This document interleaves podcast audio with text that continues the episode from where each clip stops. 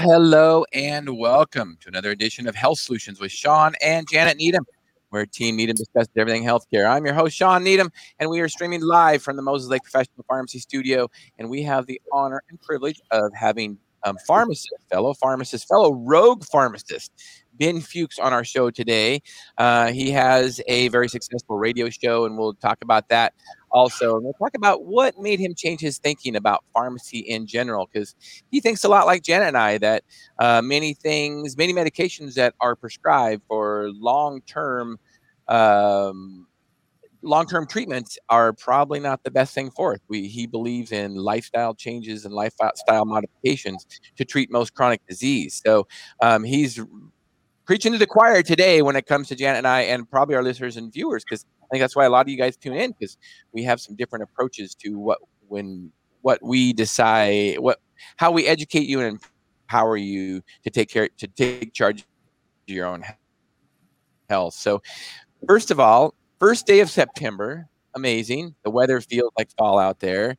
It was 37 degrees down south of us in the Tri City area. So, definitely cooling off, and I'm enjoying it. Um, so, also, as always, you can tune in on my Facebook. We are streaming live on my personal Facebook page. And you can always call in to ask questions 509 537 0411. And even if you don't call in live to the show, you can use that number to call in um, later on, and I will personally answer that call. It forwards to my cell phone. So thank you all for listening and tuning in uh, make sure that you go to your favorite podcast forum and like and subscribe and comment. So, um, if you have any subject matter that you would like us to, to talk about, please let us know. Also, YouTube, check out our YouTube and Rumble. Our Rumble is growing tremendously um, because some of the platforms censor us. Rumble does not censor us. So, please go to our Rumble account and subscribe to our Rumble account. You don't want to miss that. So, Ben, without further ado, uh, welcome to our show. Thank you, Shawn. It's an honor to be here. Yeah, thanks for being on. So, first of all, I want you to tell a little bit about your story. There, there's, you know, you were talking before the show how you're a rogue pharmacist, and right. I guess you fit you fit right along with Janet and I being rogue pharmacists. Yeah. So, um, I suspect there's more of us than we know. I suspect there is. yeah. yeah. Pharmacists well, tend to be compliant. Pharmacists, I noticed that the personality type of a pharmacist is more like a like a follower than necessarily right. a leader. But there's some of us you know, like like you and your wife and myself, who don't fit that bill, and that's why I say we're rogue. We went rogue. Pharmacy is the art of taking orders. You know, that's what pharmacists do. We, we take orders, right? We, right. The doctor gives us an order and we fill the order. Um, but every once in a while, there's like a black sheep pharmacist, a rogue pharmacist that really wants to do more than take orders. That's that's what I wanted. I, am assuming you guys are the same way. We wanted to do more than take orders, and we kind of smelled something wasn't right. You know, our patients kept coming back. I, I, I don't mean to speak for you, but speaking for myself, and I may perhaps you felt the same way. Our patients kept coming back and they weren't getting better. And we knew the toxicity and the side effects, because that's what you study in pharmacy school. You know, probably a good 50 or 60% of the pharmacy school, if not more, is spent understanding toxicity and mitigating toxicity, right? right? So you think you figure your your patients are coming back. They're not getting better. They're getting on putting being put on more and more medications. And not only that they're being put on medications to take care of the side effects of other medications. And then on top of all that there's a whole toxicity profile that you got to deal with. And then on top of all of that there's another world of medicine that is not drugs. You know we collapse the idea of medicine and drugs together because since the middle of the 19th century the two have been kind of the same and so we are conditioned as a general public and also as pharmacists we're, and, and healthcare professionals in general are conditioned to believe that medicine equals drugs. But that's not how it always was. That started in the middle of the 19th century with the advent of organic chemistry and, and aspirin and the whole pharmaceutical or pharmacomedical model. Before then, medicine was herbs and medicine was food. Hippocrates said, Let food be thy medicine and let medicine be thy food. So those of us who really want to practice medicine, and again, I'm, I do not mean to speak for you, but I probably you're the same way, didn't necessarily equate that with drugs. We wanted to we wanted to help people with medications, but not necessarily with medications that would ultimately kill them. And you said something very interesting. You said most medications, and you said most most uh, uh, chronic diseases. I would say all. I would tell you that all medications, by the very definition, or I'm sorry, drugs, by the very definition of drugs are designed to suppress biochemistry. They are, by their very nature, by their very nature, by definition, they are anti health in the name of modification of symptoms. So, in the interest of changing symptomology, we suppress health. And that's not what I signed up for. In fact, when I went to tell you my story, I was always fascinated by chemistry. I was one of those kids that had a little chemistry set, you know, growing up with the potassium. Yeah, uh, that's right. right. So I was always just blown away by molecules and by how the whole thing worked together. And then I took a course uh, in, in, college called psychopharmacology, where we studied the the uh, the biochemistry, the the uh, uh, the neurochemistry of the brain and of thoughts and of thinking and of perception. And it just blew me away. This idea that everything we know is reality is really the end result of molecules and ions and changes in hormones and chemicals that are going on in the brain. So I wanted to study how molecules and chemicals could be used to change uh, our perceptions of reality. And the first thing I thought of was food.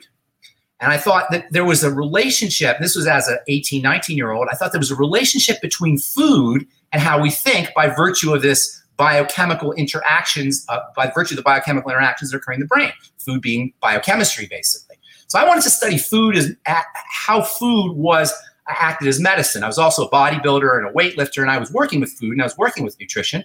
So my idea when I went to pharmacy school, silly me, was that pharmacists would really be studying how the, the molecules in food could interact with the body to create healing. And I remember going to uh, my first day of pharmacy school, and by then I was married and I had moved to another state and I had been accepted into pharmacy school. And I remember going into the dean's office. They they interview all the new pharmacy students. I don't know if they did that. Uh, oh yeah. You, right. so they interview all the new pharmacy students, and so I go to the dean's office and so why do you want to be a pharmacist? I said I want to study food as medicine. And I'll never forget Dean Irwin.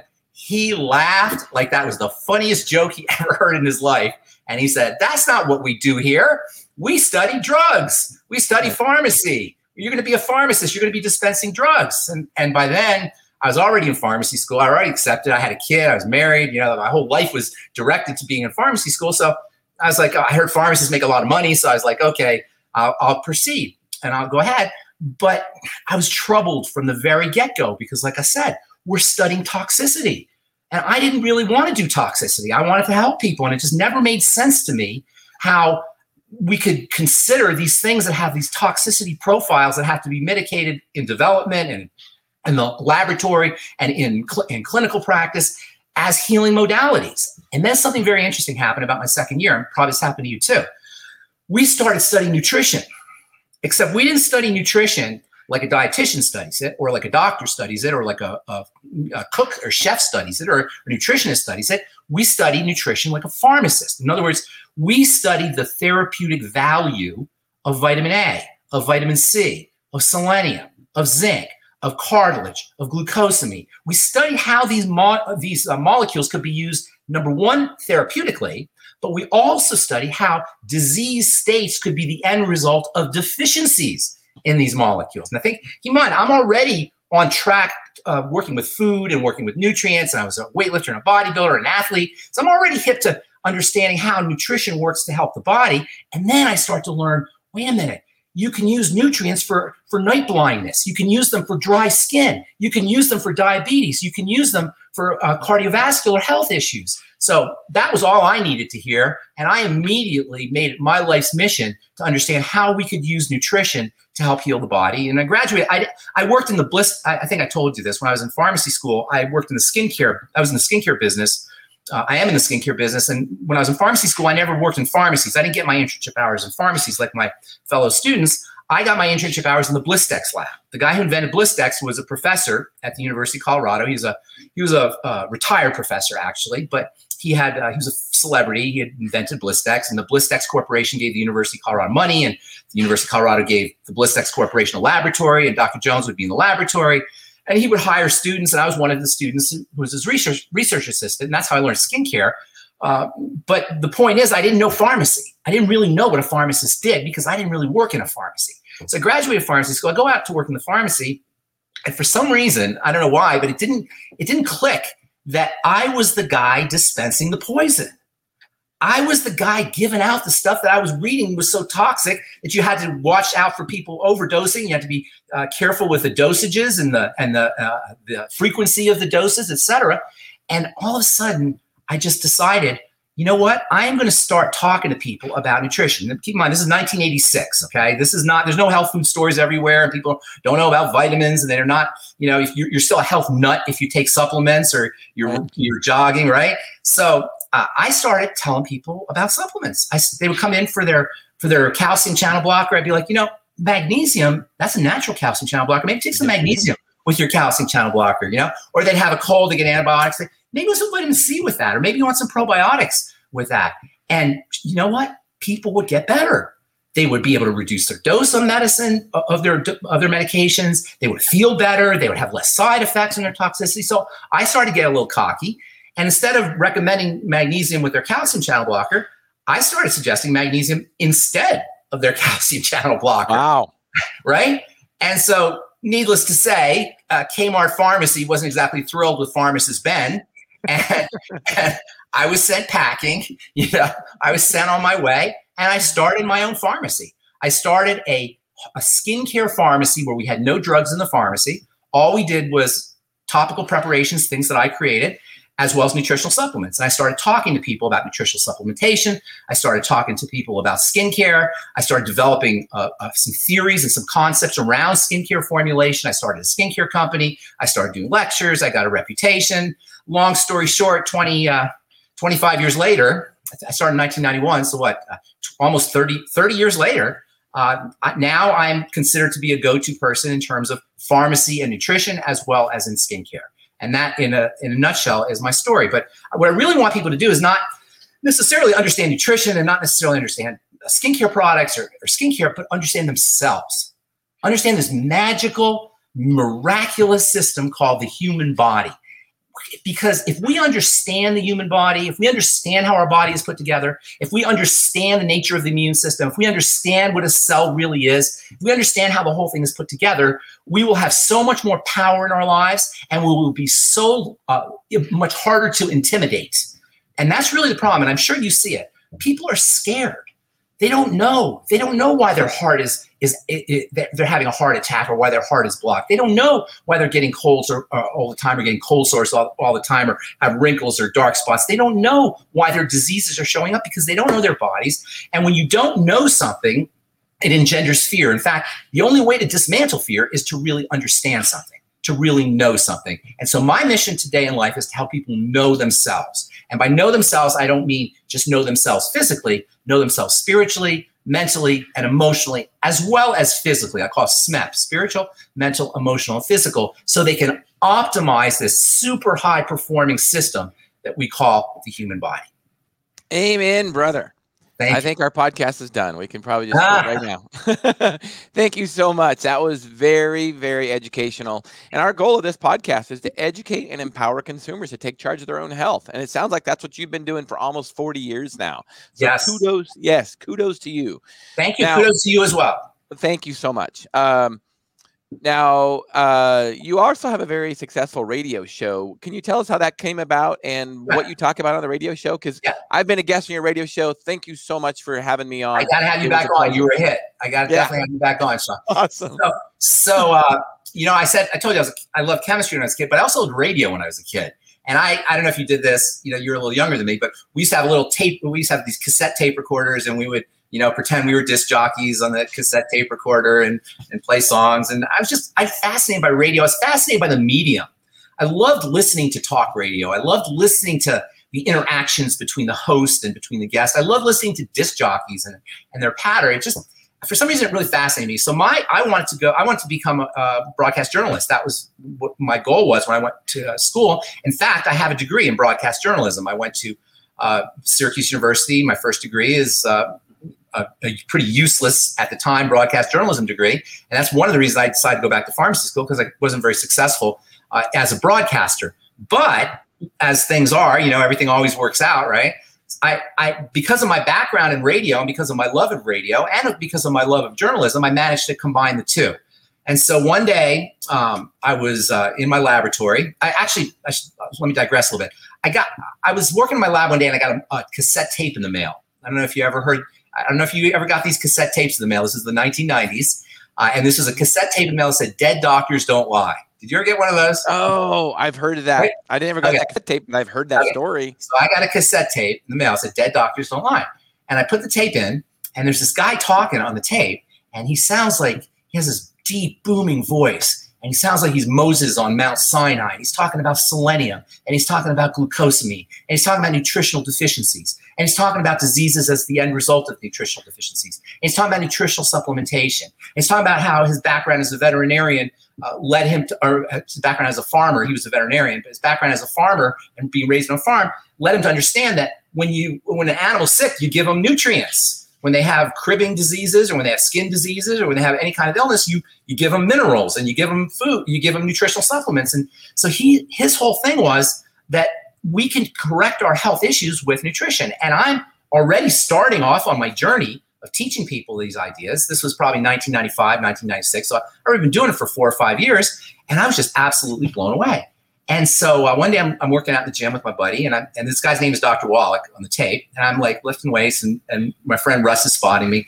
And I said, Hey, I just got this tape in the mail. I've been listening to it. It's the most amazing thing. And, he, and uh, this guy Wallach, hi, Dr. Wallach. And my friend Russ is like, I know Dr. Wallach. He, he comes in here all the time. You know, he comes to Denver all the time. And Dr. Wallach was starting a, a nutritional company, and he was traveling around the country preaching his message about nutritional supplementation. I'm like, You know this guy? He says, "Yeah, you want to meet him?" I'm like, "Heck yeah, I want to meet him." And sure enough, one day I'm in my lab.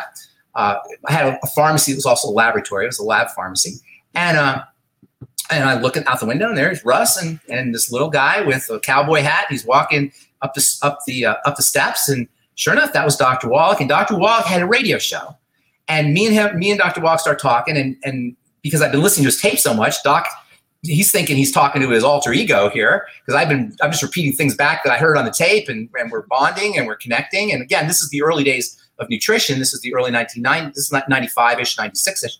Uh, so uh, he thinks he's got his, and he did have a kindred spirit. And he asked me if I wanted to substitute on his radio show when he went out of town. And he had a radio shows on 130 stations. And I'm just like this, you know, beginning my career basically as a nutritionist and a pharmacist. I'm like, are you kidding me? And I have a degree in broadcasting. So it's like the perfect thing. It's like the, you know, it's like God dropped this right in my lap. And I, I really do believe that these things happen in a divine kind of way. And so I started doing his radio show and he would go out of town and I would do it. And he went out of town a lot. So I became a regular on the show. Uh, one of the networks heard me uh, doing the show and they invited me to do my own show.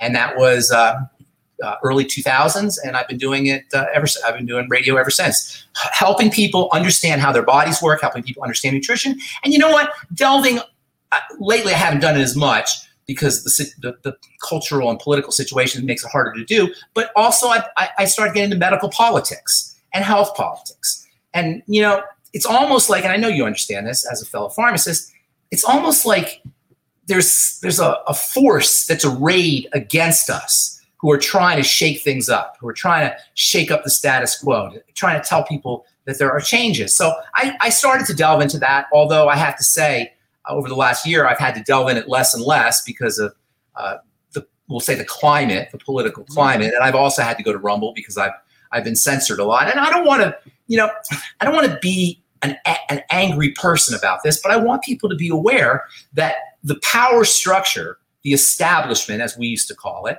is not necessarily in the individual's interest. I always tell people there's a there's a un, unhealthy relationship between the institution and the individual. The individual is in flux. Individuals change all the time. Individuals have emotions. Institutions comes the word institution comes from the word static. S T I T in the middle of institution means static. An institution is something that stays the same. So the, the goal of an institution is always going to be different from the goal of the individual. And the institution doesn't bleed. The institution doesn't have a family. The institution doesn't have jobs. It doesn't have emotions. It doesn't have love. It doesn't have a heart. It's an, a static entity. The individual has all of these concerns that the institution doesn't have. So individuals always have to be very skeptical, very questioning about the motives of institutions because institutions, the interest of an institution is not the same as the interest of an individual. So we, I, I was delving a little bit more into the, the political climate and the uh, health politics or medical politics a little more than than I'm doing now. Now I've kind of slowed it down, but we still we still delve into it a little bit. What do you feel? Do you do that? Do you do you dive into it? Oh Or yeah, Absolutely. In, in, fact, yeah, yeah, in fact, now that you say something, you know, I wrote a book about it and it's called Sickened How the Government Ruined Healthcare and How to Fix right. It. And, you know, obviously the government is a big institution and the government pays for 70%. Yeah. And they pay for 70% of all the healthcare in the United States already. So, yeah. if you believe that the government ruined healthcare, as I do, and a lot of people do, yeah. Um, even if you don't believe they didn't ruin it, if you believe that they can fix it, well, if they're 70% of the the payer already and buying most of the healthcare, then how can they fix it? I mean, the Ronald only way. Go ahead. I was going to say Ronald Reagan had a famous phrase. He said, "The worst seven words in the English language: I'm here from the government. I'm here to fix it." yeah, right, right. And so, really, the only way they can fix it is to get out of it. And yeah. that's what I say in my book. That's one of the goals of my podcast is to educate and empower consumers to be in yeah. charge of their own health care. Yes. And your own health authority. I said, you know, the right. word authority, like I was saying earlier, we were raised, I think before we went on air, we were raised to question authority in my generation, probably in your generation to question authority. And the word authority comes from the word author, right? To write, to write a story. When, when somebody's writing is your authority, they're writing your story. And when it's, you know, when it's part of your life, that's one thing. Or if it's your, you know, legal authorities or political authorities, that's one thing. But when it's a health authority, that's especially egregious. You don't want to let somebody else write your health story. That is a dangerous position to be in. That's a dangerous position for the individual to be in because, as I said earlier, the job of the, our institutions here in this country, especially, is to make money, is to make profits. So, our institutions that we trust to take care of our health they're really not necessarily there to take care of our health. They're to make they're there to make sure that the economic interests are maintained. So even an organization like the Food and Drug Administration, there's the whole revolving door phenomena where where the heads of drug companies end up being uh, working for the Food and Drug Administration, right. or lobbyists end up working for the Food and Drug Administration. And it happens in other in other parts of the government as well. You know, the defense industry in particular. But when it comes to our health, there's nothing more egregious than somebody who's pretending to be uh, uh, advocating in your interests, but who really has something, uh, another interest, uh, someone else's interest in mind or another interest in mind. But here's the thing, Shawn.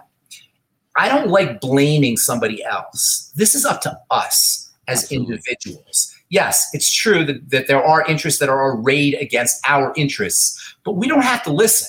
We don't have to participate we can, you know, all the stuff that's going on with the health health challenges going on here. Everybody wants to, you know, have injections to take care of their health and all of the things that are going on. I noticed that the lines at Chick Fil A are just as long as they've ever been.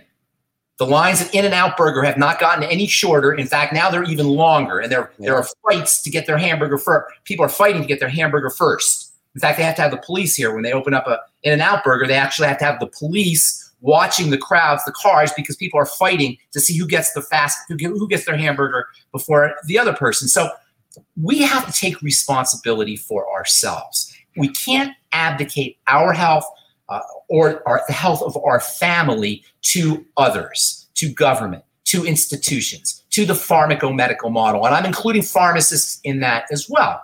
You don't want to abdicate this very intimate part of our lives, which is the health of our bodies, to an outside force. Because if you do, you're going to be there's no way that your your interests are going to be maintained and we see this we have more doctors and i don't want to rip on any individual doctors this is a paradigm we're talking about a model but we have more healthcare professionals medical healthcare professionals in this country than ever before in the history of man. We got more medical devices. We've got more medical diagnostics. We've got all kinds of insurance. We've got all kinds of hospitals. We've got so many drugs. I don't know, thousands of different drugs. People are taking four, five billion, four to five billion prescriptions a year.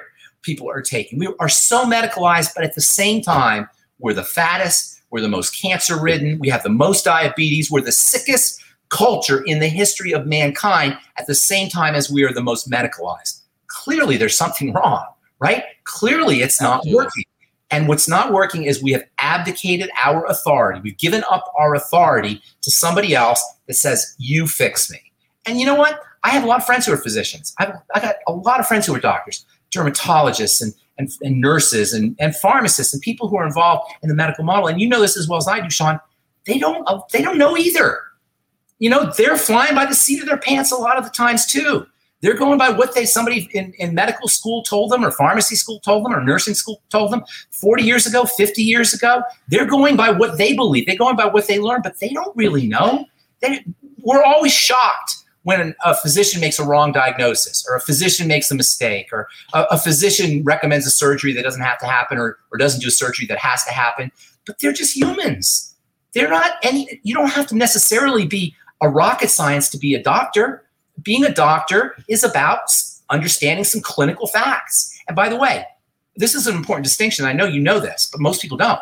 There's a very important distinction between clinical chemistry and biochemistry. Clinical chemistry is the chemistry of your cholesterol score. Clinical chemistry is the cholesterol of your BMI or your, thi- uh, uh, your thyroid hormones or your thyroid uh, uh, level, thyroid hormone levels. Clinical chemistry is the chemistry of numbers. It's the chemistry of statistics. It's the chemistry of reference ranges. Biochemistry is the chemistry of you. It's the chemistry of your body, and you are not a reference range, and you are not a statistic. And when somebody says, I feel crappy, and they take your thyroid test, and the doctor says, Well, your thyroid hormone is normal, what the heck does that mean? You know, I feel crappy. Something's wrong here. Well, you are normal, or vice versa. Oh, your thyroid levels are low. I feel great, doctor. You um, you got to get on this thyroid hormone because your test says your thyroid hormone is low. We have uh, marginalized our own experiences, what we know is true for the test score. It's like you go to a restaurant and you eat the hamburger and you go you say to the doc you say to the uh, waiter oh this hamburger is terrible and the waiter says oh look here the menu it says delicious hamburger the most delicious ham i don't care what it says on the menu that's hamburger's terrible right you know that's kind of that's sort of how we we marginalize and we've dismissed our own personal experiences because again we don't trust ourselves we don't believe we're smart enough. We don't believe we're capable enough. And that's that's the ultimate message. We are smart enough. We are capable enough. And just because somebody has a, a an MD or a or an RN or RPH after their name, that doesn't make them an expert over your personal biochemical experience. That's right. That's right. That's very well said. And one thing that I do on the show and I talk to my patients too in the pharmacy is that, you know, don't trust me do your own research. I mean, Absolutely. I'm here to help educate you, but do your own research. Absolutely. And unfortunately, with all these institutions that control he- healthcare, and you, you mentioned pharmacists being guilty of it, um, and doctors, and and of course patients, is that you know e- even health insurance companies, I should say, especially health insurance companies, they don't represent a patient's health at all. They don't no. care about the patient's health. They care about the bottom line only. And Absolutely. Yeah, and essentially, and- what what individuals have done, whether it be doctors or pharmacists or nurses, is they have literally, and the patients have literally usually washed their hands of their own individual responsibility for checking into their own health, for taking care of their own health, and to seeing what's best for them. And they've, they've given it to somebody else, whether it be a government Absolutely. entity, whether it be the health insurance company. And my goal, as always, in everything, not just medical stuff, but in everything, is that, you know, individual liberty is what's important for people. Yes. And yes. they need to take care of themselves and their family. Yes. Period. Yes. Absolutely, 100%. You know, and when you go to a doctor these days, in the old days, you go to a doctor, the doctor worked for you. You paid him and he worked for you. These days, they don't work for you. Oh, they work no. for Kaiser. You know? That's right. That's right. Kaiser's their boss, not you. You know? So they got to right. do what Kaiser says to do. They got to give you the drugs Kaiser told them to give them, or whatever the HMO is. They go by the formulary and you may need you know this drug but that's th- that's not on the formulary this is on the formulary that's what you're getting you know you may th- need this surgical procedure but that's not on the formulary you need you're going to get that surgical procedure and, and you know and i don't want to be eh, again i don't want this to be negative i want this to be positive in the sense that we can make a difference ourselves we can do it ourselves we the first thing you want to do is understand how your body is put together it's not complicated it's fascinating really most people don't even know where their pancreas is. Most people don't even know where their gallbladder is or what their gallbladder does. I talk to people. I, I talked to a lady a couple weeks ago. It was just brought tears to my eyes. She was a kid. She had bad periods, right? She had menstrual problems when she was a kid. So instead of somebody saying, "Okay, what are you eating? What's your nutritional status like? Are you eating the wrong foods? You, know, are you eating a lot of sugar? Are you eating a lot of fried fats? Are you on essential fatty acids?" They took her organs out.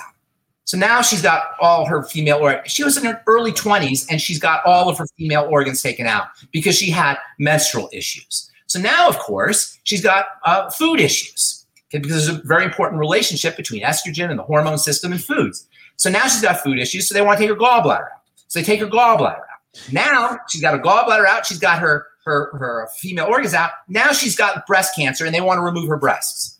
Okay, so she's in tears. I said it all started at the beginning when, when they when you had bad menstrual cycles. Your estrogen is off. You're you're uh, eating the wrong kinds of fats. Essential fatty acids could help you. I didn't want to I didn't want to make her feel bad about herself, but she said to me, she was in tears, and I was almost in tears. Said I didn't know. Nobody told me. They just said I had to have my organs taken out. And this is, you know, probably not the people listening to this program are not perhaps in this boat, but the vast majority of people are. They have bad periods, and the first thing they do is they take out their uterus or they give them a hysterectomy. Well, why don't we figure out why you're having bad periods? You know, if you have a headache, you don't go to the doctor and says, "Well, we're going to cut your head off." right. Good. Good right? analogy. Right. Right. It's crazy. You know, I tell people your your body is like your baby. And when you have a symptom, your baby is crying. And yes, you can take scissors and cut your baby's tongue out, and then you don't have to hear your baby crying anymore. But that's not going to help the situation. Situation is to figure out why is your baby crying? Is the window open? You need to close it. Does he need a blanket? Is he eating the wrong food? We want to figure out why our baby is crying because this is our baby. And we are, in a way, relating to this like we're the parents. It needs us. Yes, the body is your best friend ever. It is your best friend on planet Earth from the day you're born to the day you die. Your body is your best friend, but it needs you like a baby needs a parent. It needs you to nurture it, to love it. And that to me, that's what good food is. That's what good thoughts are. That's what quality feelings are. And that's what spiritual connection is. It's nurturance, it's love for the body. It's treating the body like you would a baby. And you don't poison your baby or cut your baby's tongue out when you're or electrocute your baby. That's what this is what the medical model does. It electrocutes us, it radiates us, it poisons us, and it surgically hacks us up. That's not how you treat a baby. When your baby is sick or crying or distressed, you figure out why your baby is sick and crying and distressed. There's always a reason. You know, there's a, this word in medicine that always cracks me up. It's it's not really funny, but ha ha funny, but it's ironic funny. Idiopathic, right? Like I don't know. It just happened. There's right. no known cause, right? We have no known cause for your psoriasis. There's no known cause for your eczema. There's no known cause for your for your gallbladder distress. Well, get that thought out of your head. Everything has a cause, and whether you know it or not, it doesn't mean you, there's no cause for it. Figure out what that cause is, and that to me is how we want to address the body. There's nothing in the body that doesn't have something associated with it that we can that we can somehow modify with the exception of perhaps mechanical traumas like if you get hit by a car or something drops on your head other than that the body is exquisitely responsive to the environment and by changing the environment you can change the body absolutely and you know i think what's the the saddest part just backing up on that on the patient with uh you know, that had um, cycle issues. And so here we are, and we see it all the time because we specialize in hormone hormone replacement in our pharmacy. And anytime, let's just face it, anytime there's a cycling issue, if whether it be headaches that go around your cycles or whether you have, um, you know, um, heavy periods or anything like that, that's a hormone related issue. If it follows a cycle, it's a hormone related issue. Let's fix that's a symptom. Let's fix the problem, not just treat the symptom. That's and, right. you know, I mean, taking a 20 year old's you know ovaries out it, I, I, mean the the long term side effects of that is horrible exactly. bone density heart health uh, skin health air, all, all of it right we think that we can take parts out because we don't see the body as a system you know the, the notion of systems is something that only became popularized in the 1940s when we started to figure out networking with computers they started to see that there's this phenomenon called a system which is where you have one homogeneous unit that's made up of, of a bunch of uh, heterogeneous parts. A bunch of different parts form an entire unit. And this is that, that's the definition of a system. The, but the point of a system is you can't take a part out and have the same system. Everything is interconnected.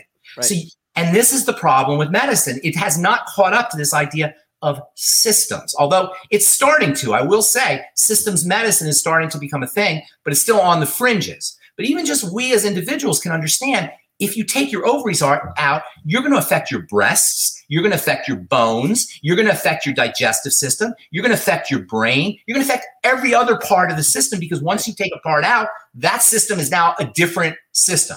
So the only time to take a part out of your body is when it's cancerous and you don't have any other options. If there's just pain in your gallbladder, that's not a reason to take the gallbladder out. Now, I know that when you have gallbladder pain, you're like, get this thing out of me. You know, I, I don't want to feel it, but you're setting yourself up for other problems down the road.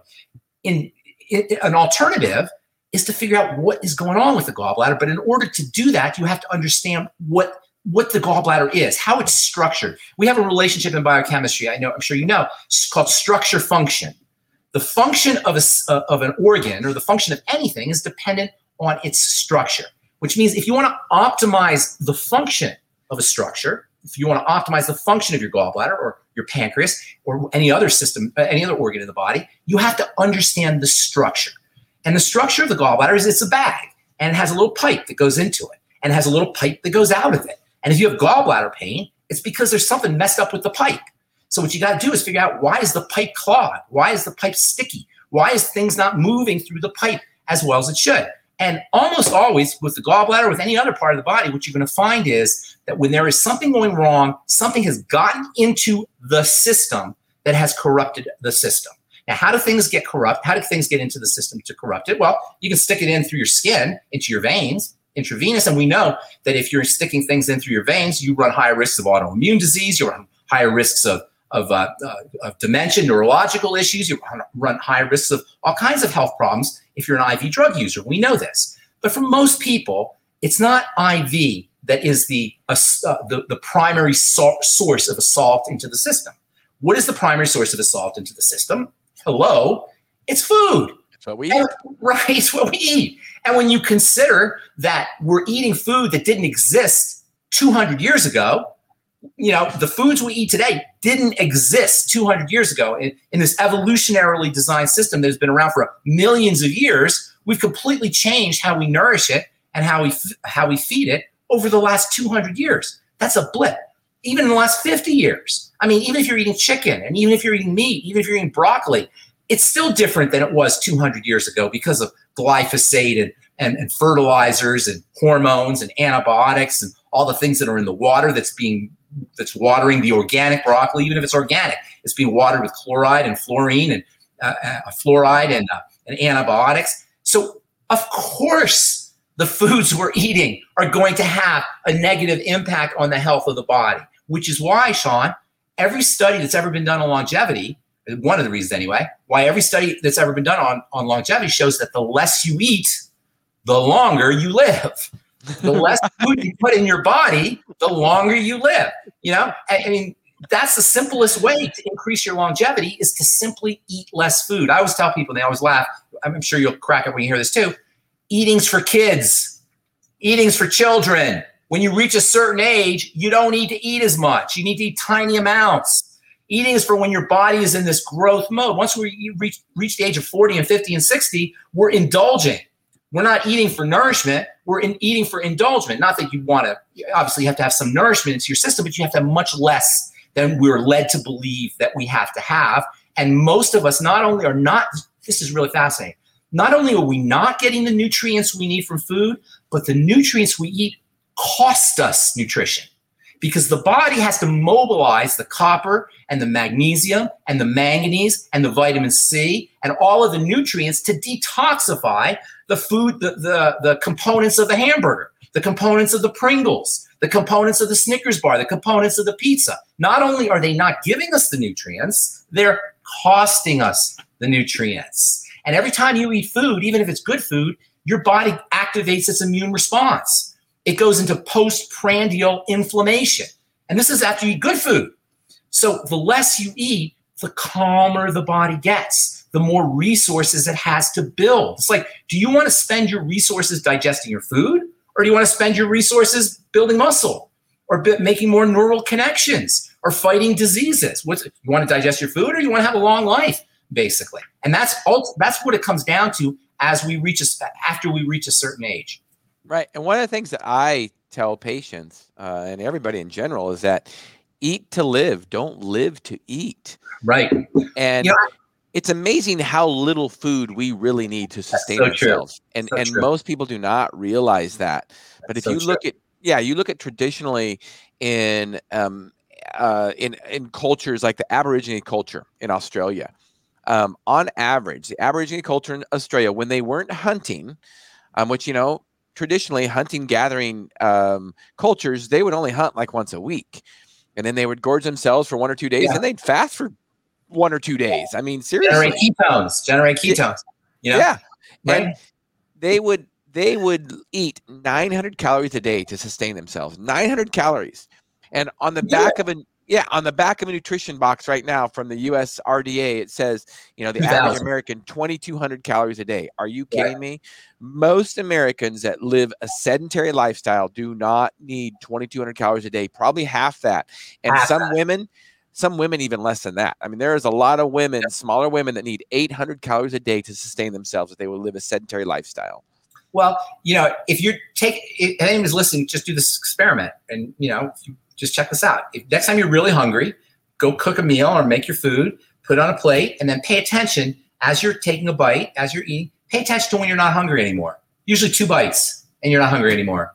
After those two bites, that all represents an excess that the body has to deal with. After those two bites, it takes about two or three bites, and that's all you need. But the food is very interesting because food, there's a relationship between our brain and food. And so we get pleasure from food. And not only do we get pleasure from food, but that pleasure connection, the pleasure centers in the brain that are activated from food, are responsive to chemicals that are manipulated or that are created artificially and exogenously. There's a place in Philadelphia called the Monell Institute where they and it's funded by the drug companies and by food companies. And by the way, drug companies and food companies are, are connected, and food is is probably the most powerful drug that we interact with on a regular basis. Uh, and so there's a very important relationship between food companies and drug companies. And these food companies and drug companies have funded this place called the Monell Institute, where they study how to make chemicals, how to make molecules that will activate parts of your brain that will keep you eating the Lay's potato chips. So you can't stop eating the Lay's potato chips. So these biochemical processes that are evolutionarily refined and honed to make sure that we don't starve to death you know, people, in this country starved to death for a long time, probably, but these are mechanisms that were in place from the African savannah are being hacked into by molecules nefariously that aren't even on the ingredient deck. You can't even see them. They say natural flavors, or they have some kind of disguised terms. So we're coerced to eat against our will. And then to compound the problem, because we get a pleasure from eating, if our lives are not pleasurable, food represents an easy way to get pleasure. Right. And so if you have if you have the worst life, you have bills and you have sickness and you have a bad relationship and a bad job, when you take that spoon and you move it down into the Ben and Jerry's or the Haagen-Dazs ice cream, for that moment that that spoon is going down and hitting the Haagen-Dazs, all your problems are gone. No problem. You don't think about your boss. You don't think about your kids. You don't think about your job. You don't think about your money issues. For that moment that that Haagen-Dazs is rising up to your mouth, the world is perfect and beautiful. You eat the Haagen-Dazs, and all of a sudden your kids come back, and your children, and your job comes back, and your bills come back. So of course, what do you do? You go down into the Haagen-Dazs again, and you keep doing it to the point where people will lick the sides of the of the Haagen-Dazs or the the Ben and Jerry's carton because they want every little molecule of pleasure that they're getting from the Haagen-Dazs. So what we have to learn to do is hack into our biochemistry intentionally, volitionally, through love, through activities, through curiosity, through passion, through doing something for others. There are so many ways that we can hack into our pleasure centers that are constructive. Not only constructive for us in our lives, but constructive for the society and for constru- constructive for the culture. You know, if when you're in love, you don't eat. You don't feel like eating. You go the whole day without eating when you're in love, right? You're in this high. Things are right. great. You don't even think about eating. They have to tell you to eat. They have to force you to eat. When you're out in the sun, when you're enjoying a beautiful sunny day on the beach, you know, you're not bored. You don't think you're going to go, I think I got to go get some food. I got to go get something to eat. When you're enjoying your life, your hormones of pleasure, your hormones of, of, of joy, your hormones of effectiveness, serotonin and dopamine, and even to a certain extent cortisol, they're high and your appetite goes down. Appetite and, and food, uh, our appetite increases when we're bored, when we're in distress, when we're depressed. That's when our, we eat the most. So learning to manage your emotions and learning to imagine, uh, manage your thoughts and even learning to manage your spiritual connection, your connection with the divine force, your connection with God.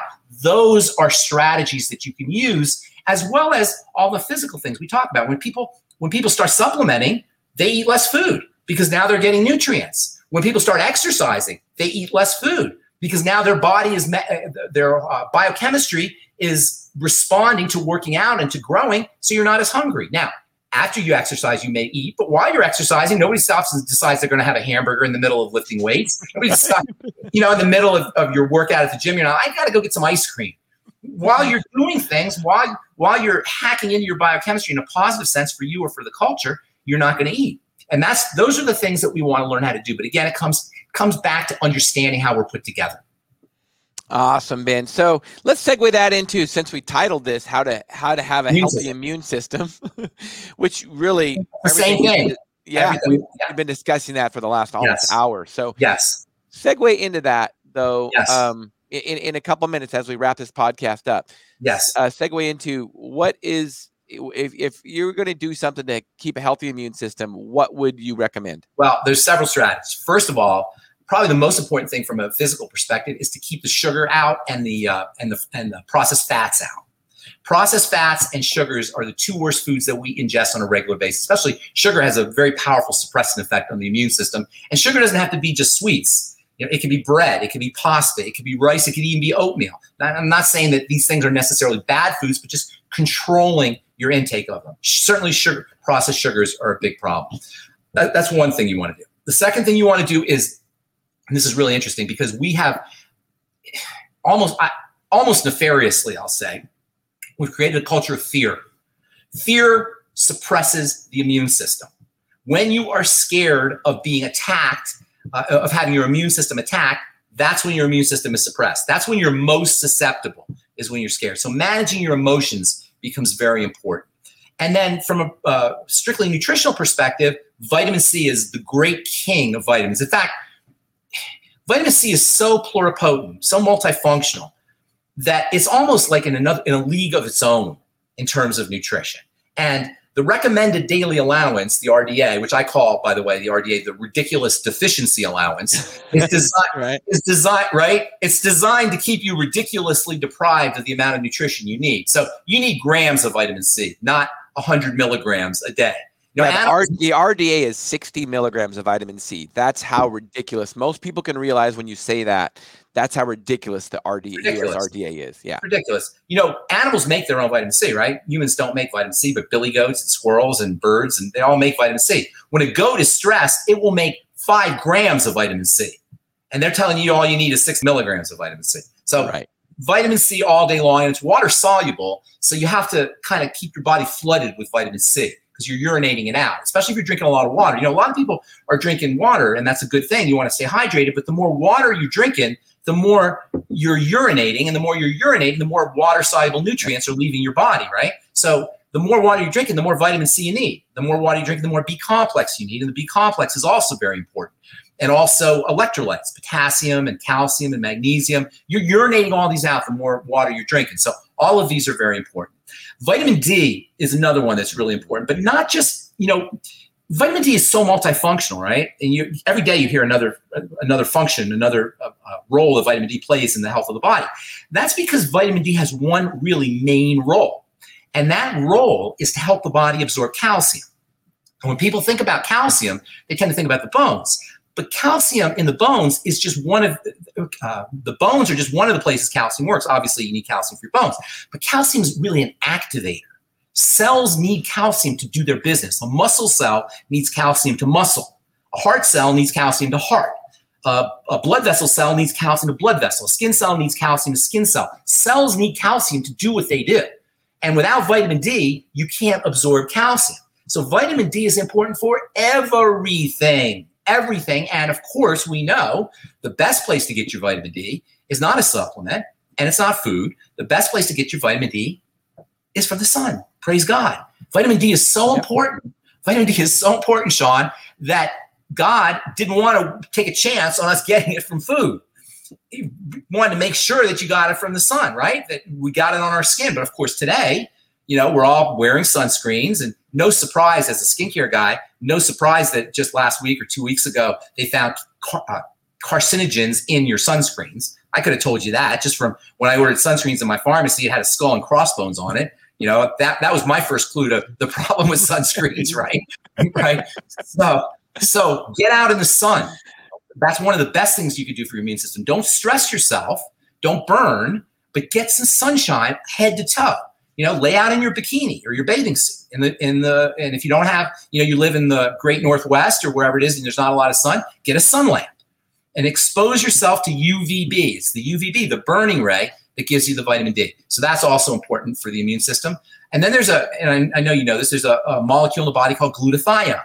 Mm-hmm. And anything you could do to build glutathione is going to be critically important for your immune system. Glutathione is activated by, by selenium, which is one of the all time great immune uh, minerals. Uh, and then zinc is another extremely important immune boosting mineral.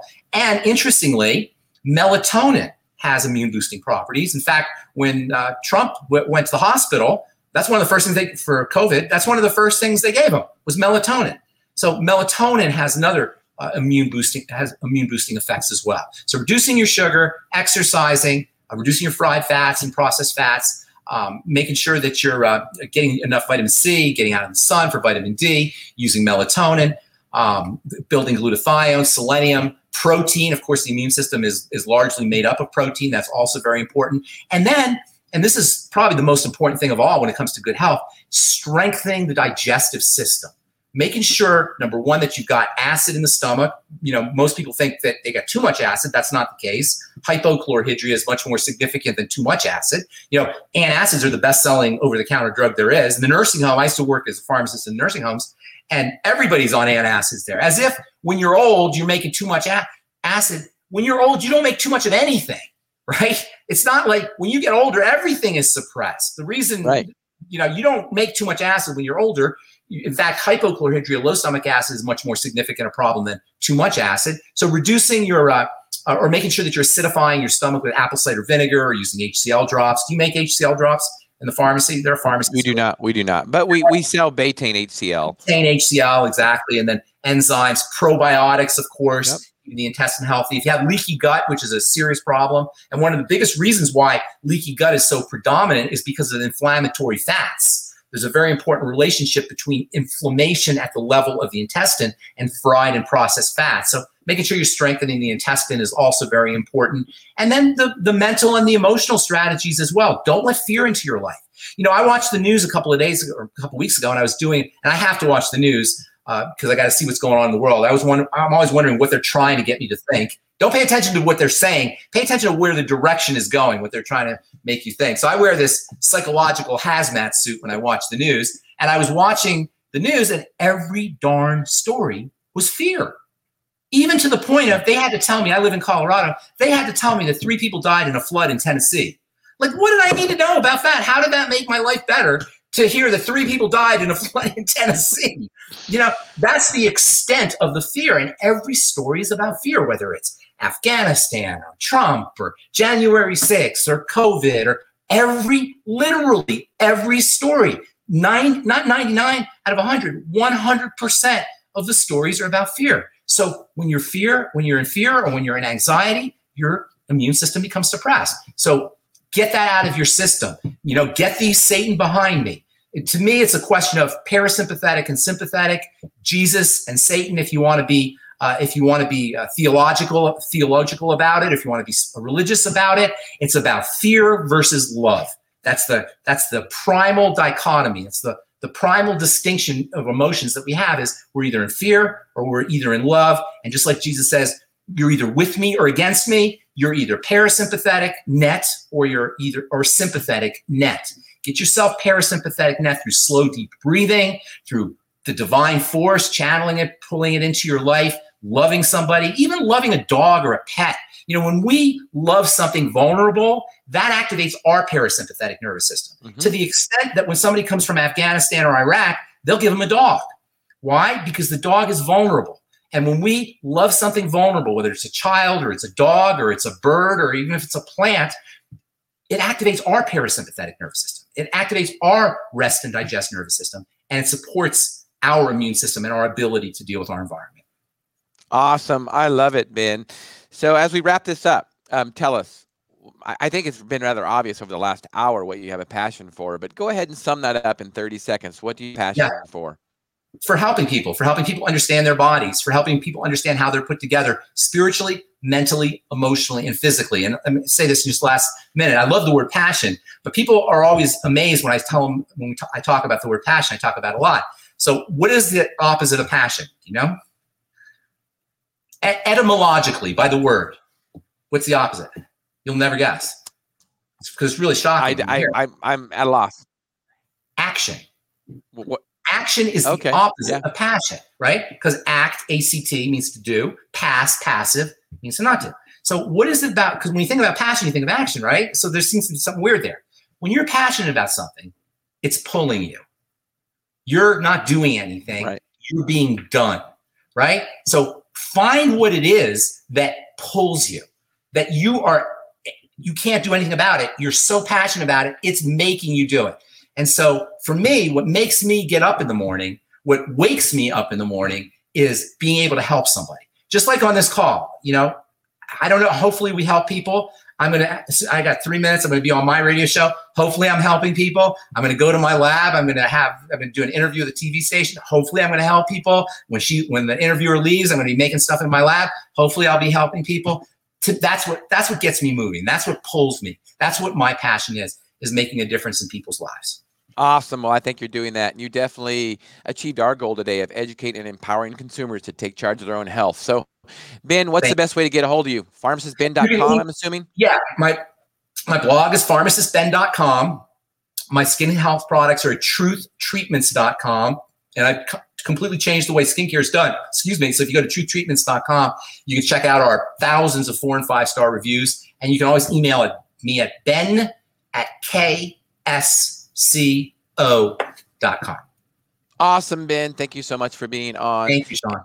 Yeah, and listeners and viewers, I so appreciate you tuning in today. Um, stay tuned because we will have this edited version on on YouTube and um, edited on YouTube, and we'll share it there, and we'll share some short little clips too, so Ben can share those on his sites. Because I really appreciate him being on today. We've had a great show. It's like I didn't even need to talk today because Ben was doing it all for me, and that's what I love of being thanks. a host for this show and a great and a great guest you were, Ben. So, thanks, thanks for tuning in today. You've been listening to Health Solutions with Shawn and Janet Needham. Thank you.